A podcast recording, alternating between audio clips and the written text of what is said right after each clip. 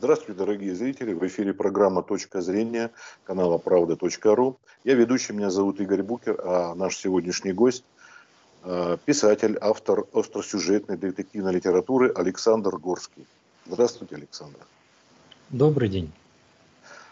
Поговорить с вами, э, конечно, заставляет э, ваша очередная так сказать, очередное произведение, ваша проза. Вот. Но все-таки хотел бы немножко начать. Вот как вы, человек из столицы, оказались так далеки от Москвы, где-то в Иркутской области. Да, человек из столицы оказался так далеко. Да, это очень редко, 5, поэтому не могу не найти с лишним тысяч километров. А, более того, до того, как оказаться в Иркутской области, я некоторое время прожил на Ямале.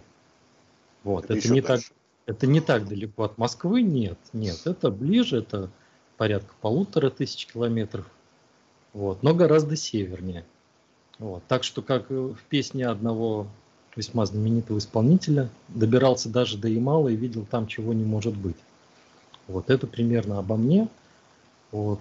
Я долгое время до того, как начал заниматься вот такой творческой, скажем так, деятельностью, работал в частном бизнесе, поэтому была возможность, скажем так, поработать в разных регионах страны. В том числе вот, вот в конечном итоге оказался в Иркутской области. Здесь мы с семьей как-то осели, построили свой дом, пустили корни, у нас здесь родился третий ребенок. Вот. Но, если, но, но это уже было не вчера, спасибо. Вот. Но все же, если честно, то в конечном итоге мы смотрим в сторону Москвы, или хотя бы Московскую область, поскольку привычка жить в своем доме уже она у нас окончательно укрепилась, возвращаться в квартиру не хочется. То есть, может быть, как бы через год, через два мы сможем переехать поближе к городу героя. Но время покажет.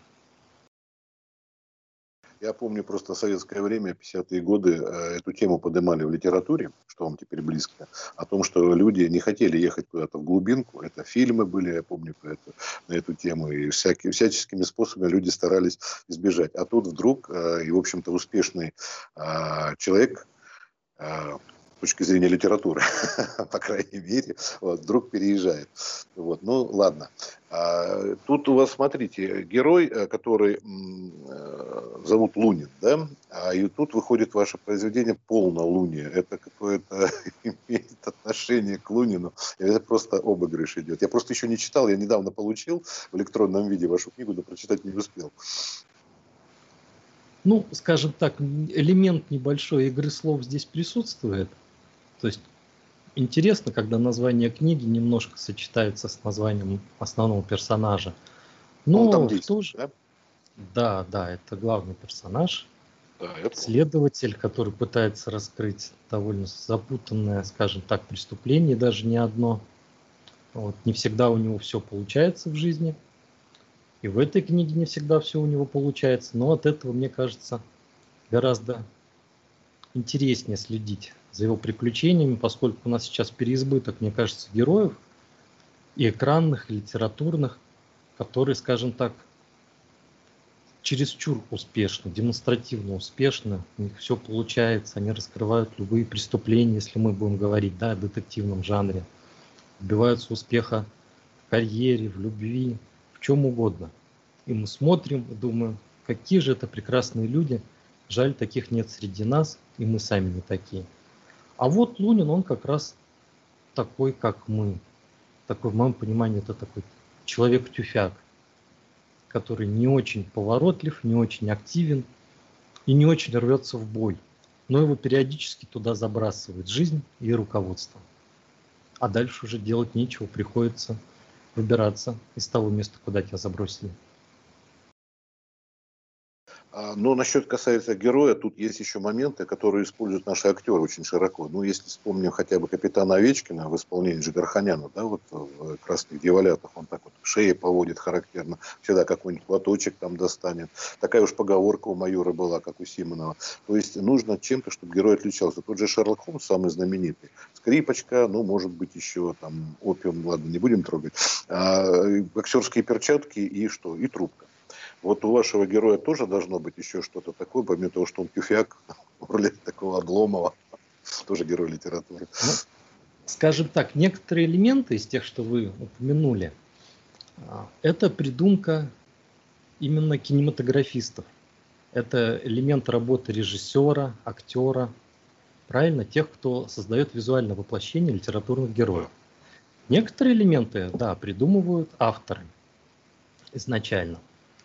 Лунин, я бы не сказал, что в нем есть какие-то особенности. Вот мы же сейчас знаем таких героев литературных, современных.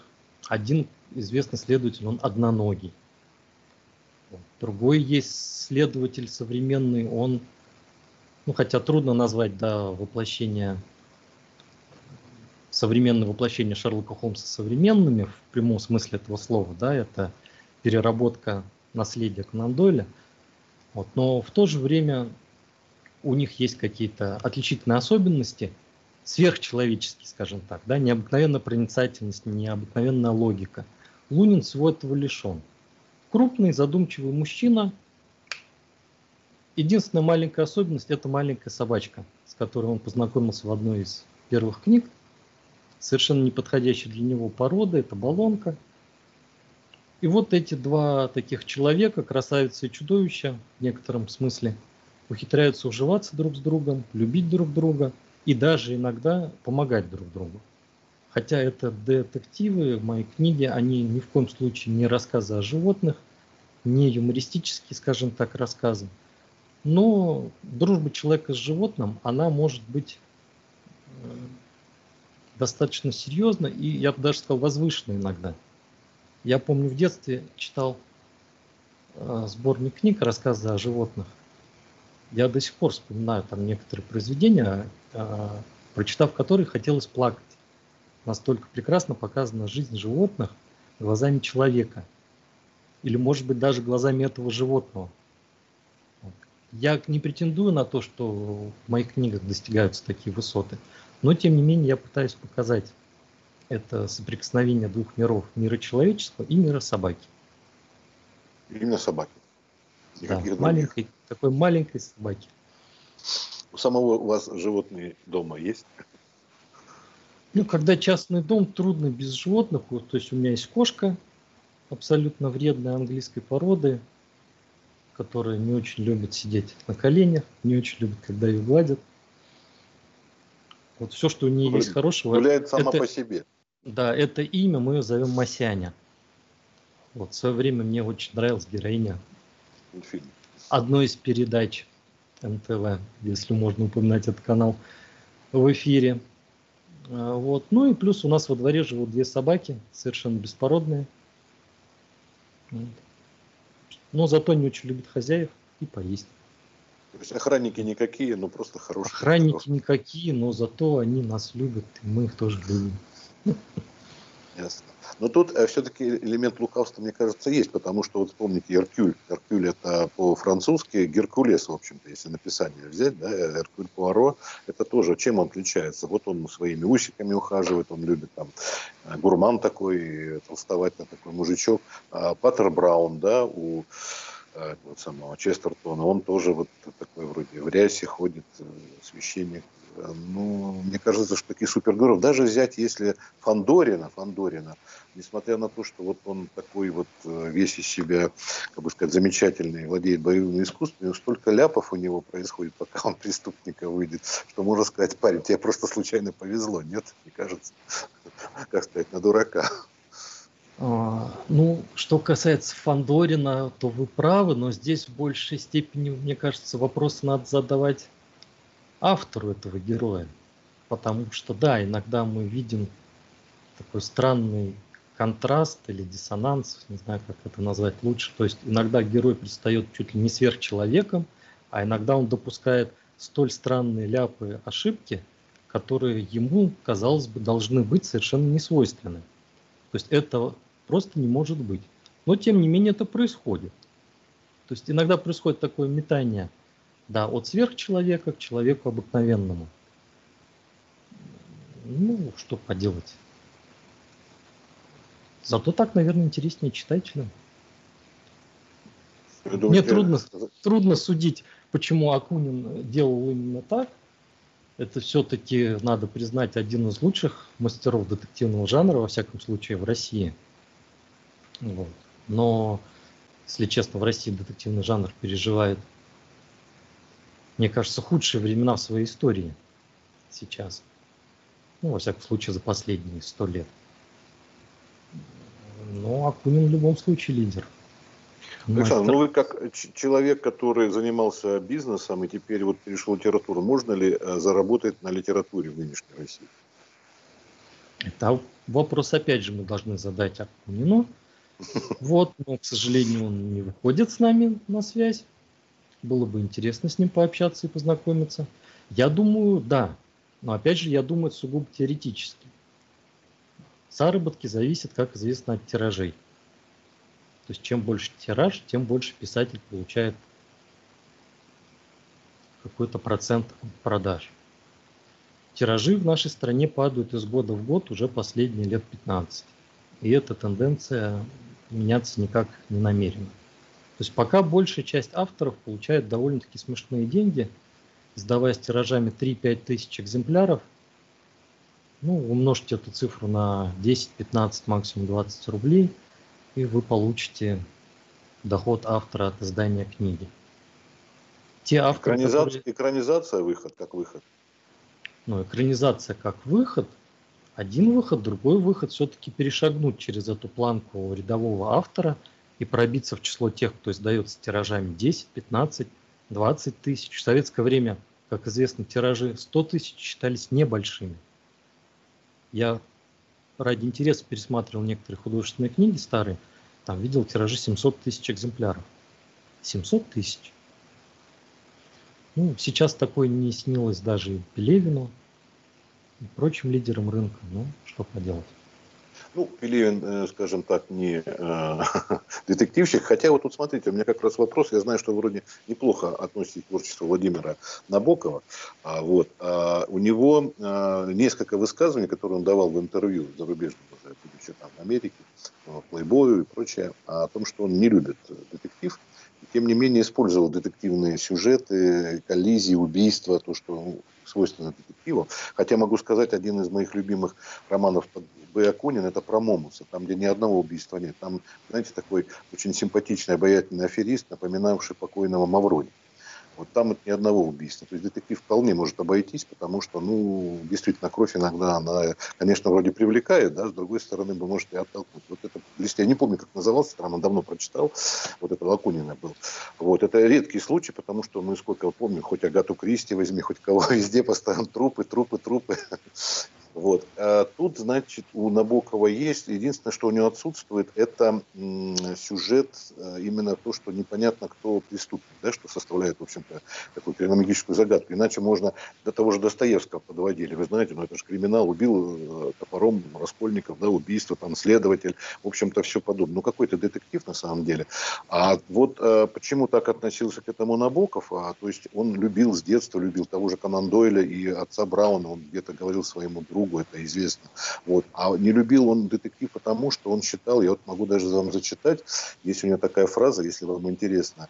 Значит, смотрите, формула детектива – наиболее эффективная структура художественной литературы, придуманная для того, чтобы создать иллюзию рационального контроля над тайнами жизни. Вот этого Набоков, как человек, а релятивист такой, агностик, он не любил это, понимаете? Он, а, не, он, он, э, дальше он пишет, что величайшее достижение поэзии, прозы, живописи, театрального искусства характеризуется иррациональным и алогичным, тем духом свободной воли, что хлещет радужными пальцами по лицу самодовольная обыденность. Это кавычки.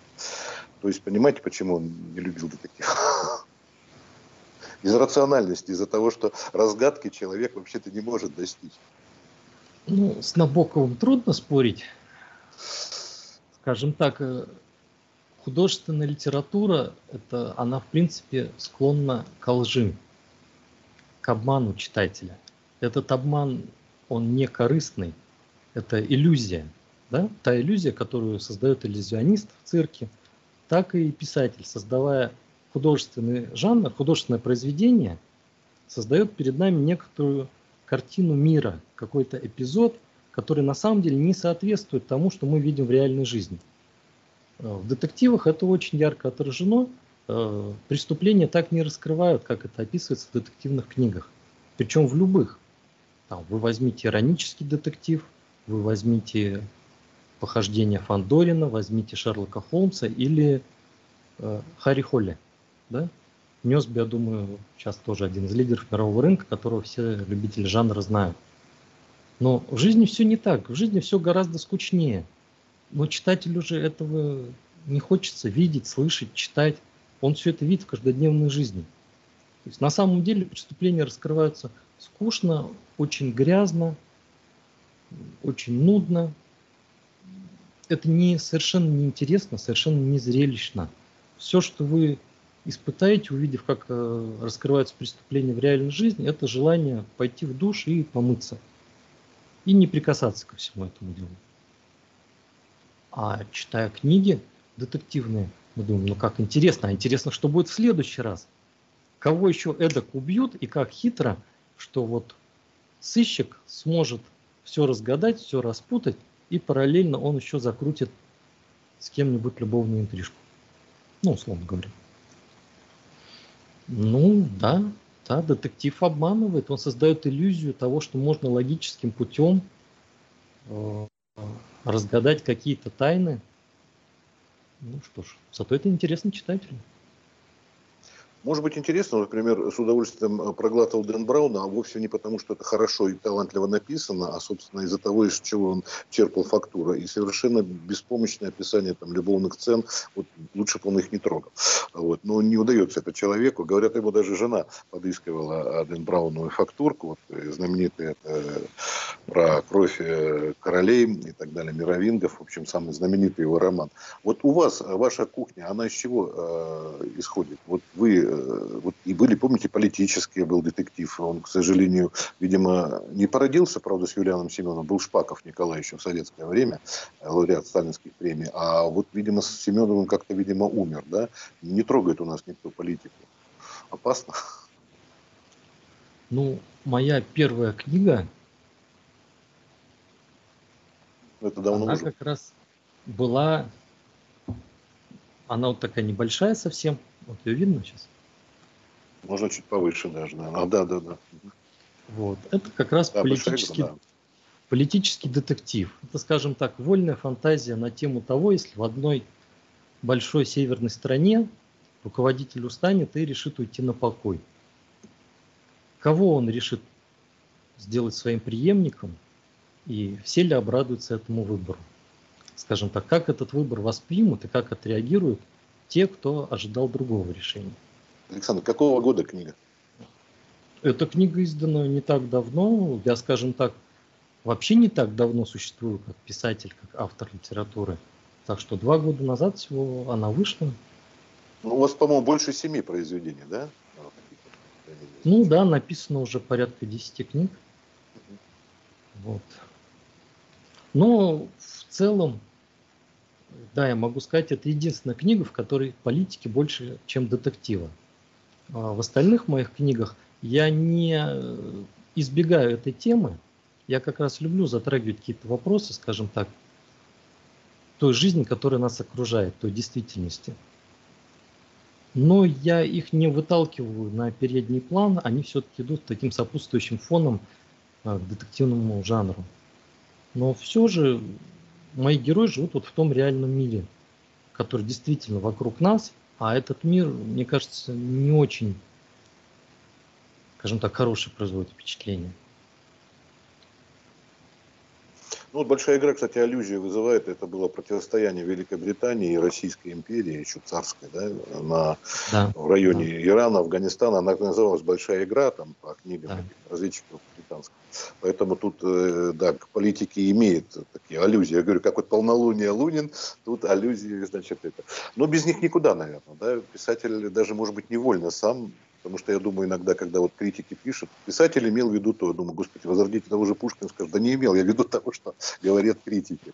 Вот, потому что, может быть, это как-то в кухне происходит иначе. Я вот сам не писатель, поэтому не могу сказать. Вы, как человек, который уже написавший столько книг, э, и тем более не юрист, насколько я знаю. То есть к преступлениям каких-то не, непосредственно не имели, потому что я вот, когда разговаривал с людьми, юридическим образованием, по крайней мере, из следственных комитетов, ну, нет, я не юрист, хотя в свое время там посещал некоторые лекции по праву в университете.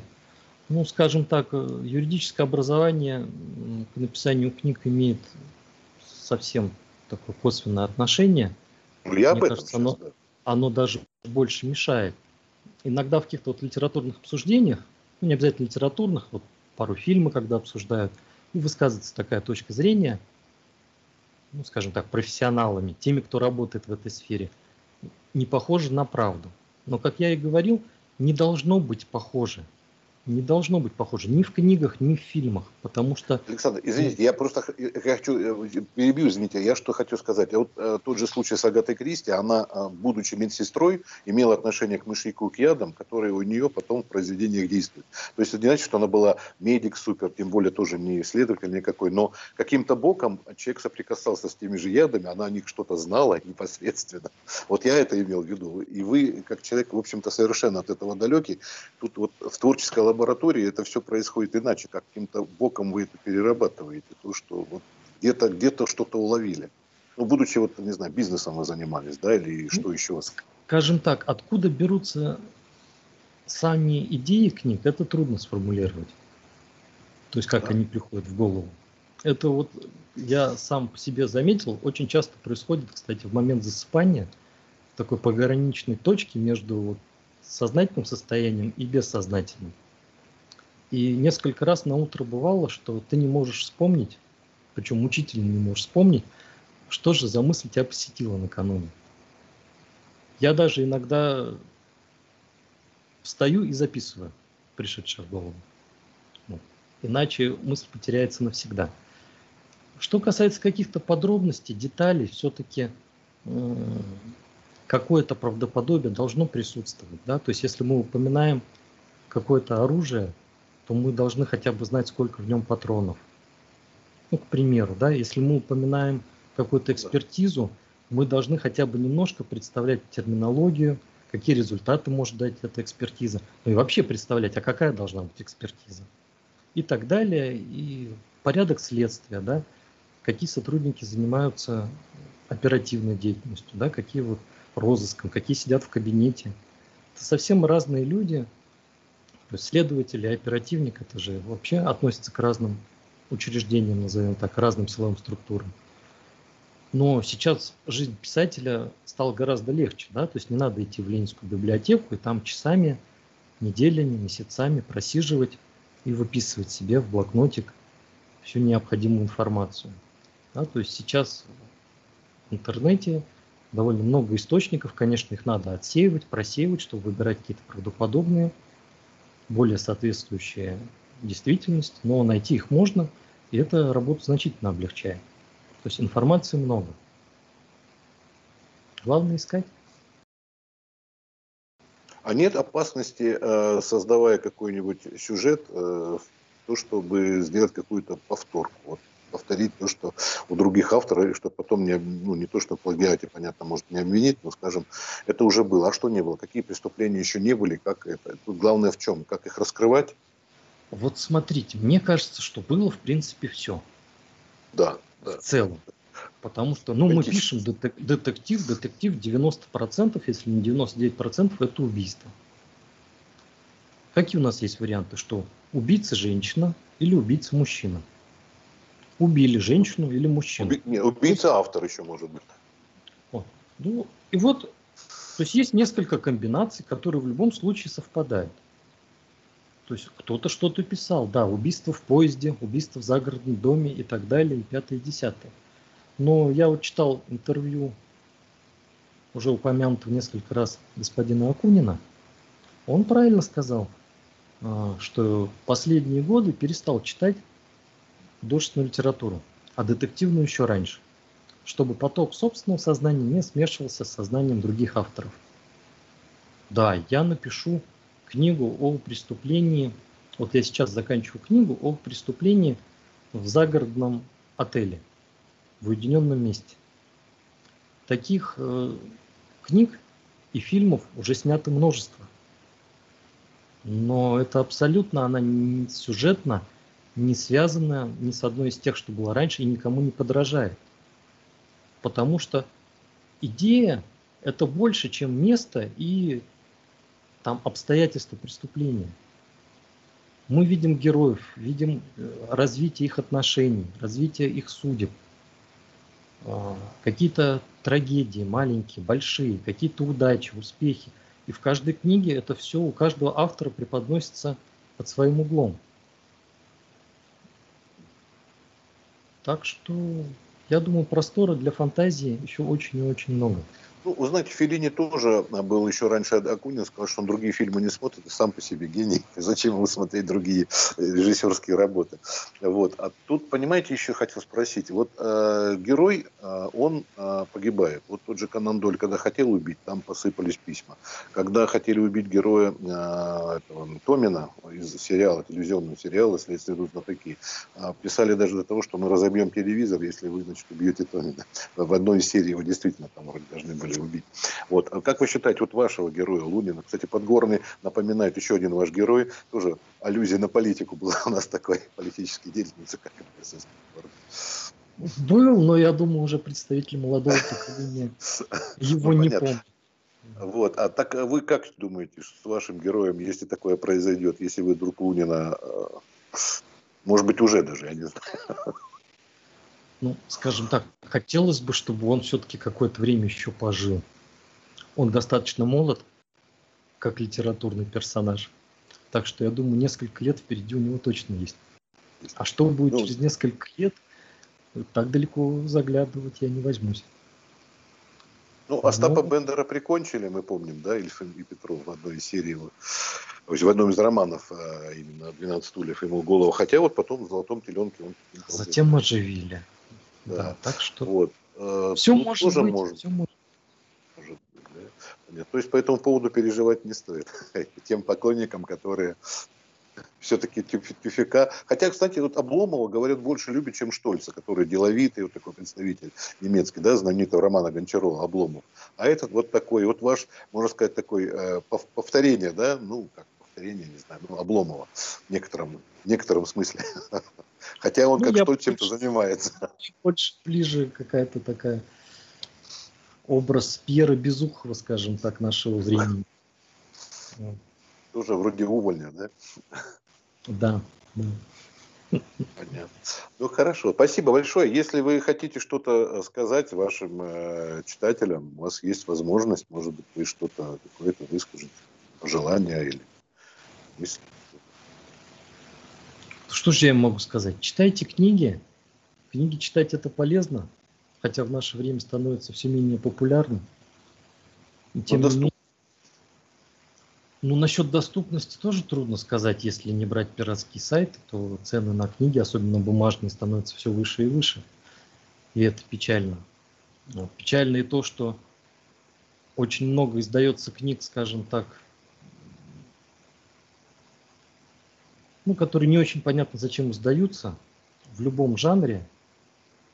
Очень много, скажем так, макулатурного творчества. Вот.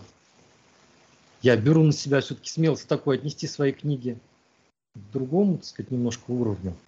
И я желаю читателям, да, из всего того, той массы, которая сейчас издается, уметь находить хорошие книги. В любом жанре. То есть вы, может быть, не любите так называемую серьезную литературу. Вы не хотите читать «Поезд на Самарканд»? Пожалуйста.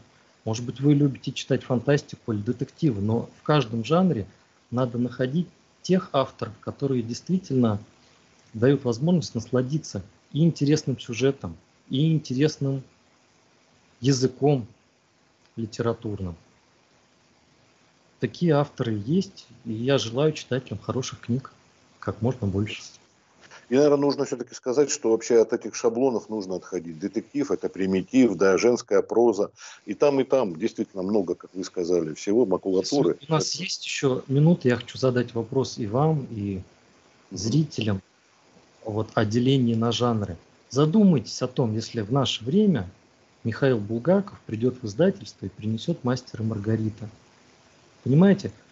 Куда попадет эта книга? На полку с фэнтези. Городское фэнтези. Те ярлыки, которые сейчас придумали, вот этот маркетинговый ход издательства, это просто ужасно, и это убивает литературу. Есть множество жанровой, великолепной литературы, которая гораздо интереснее и лучше написана, чем так называемая серьезная литература. Но эти жанровые авторы никогда не получат небольшую книгу, никакие там еще у нас есть премии, потому что это несерьезно.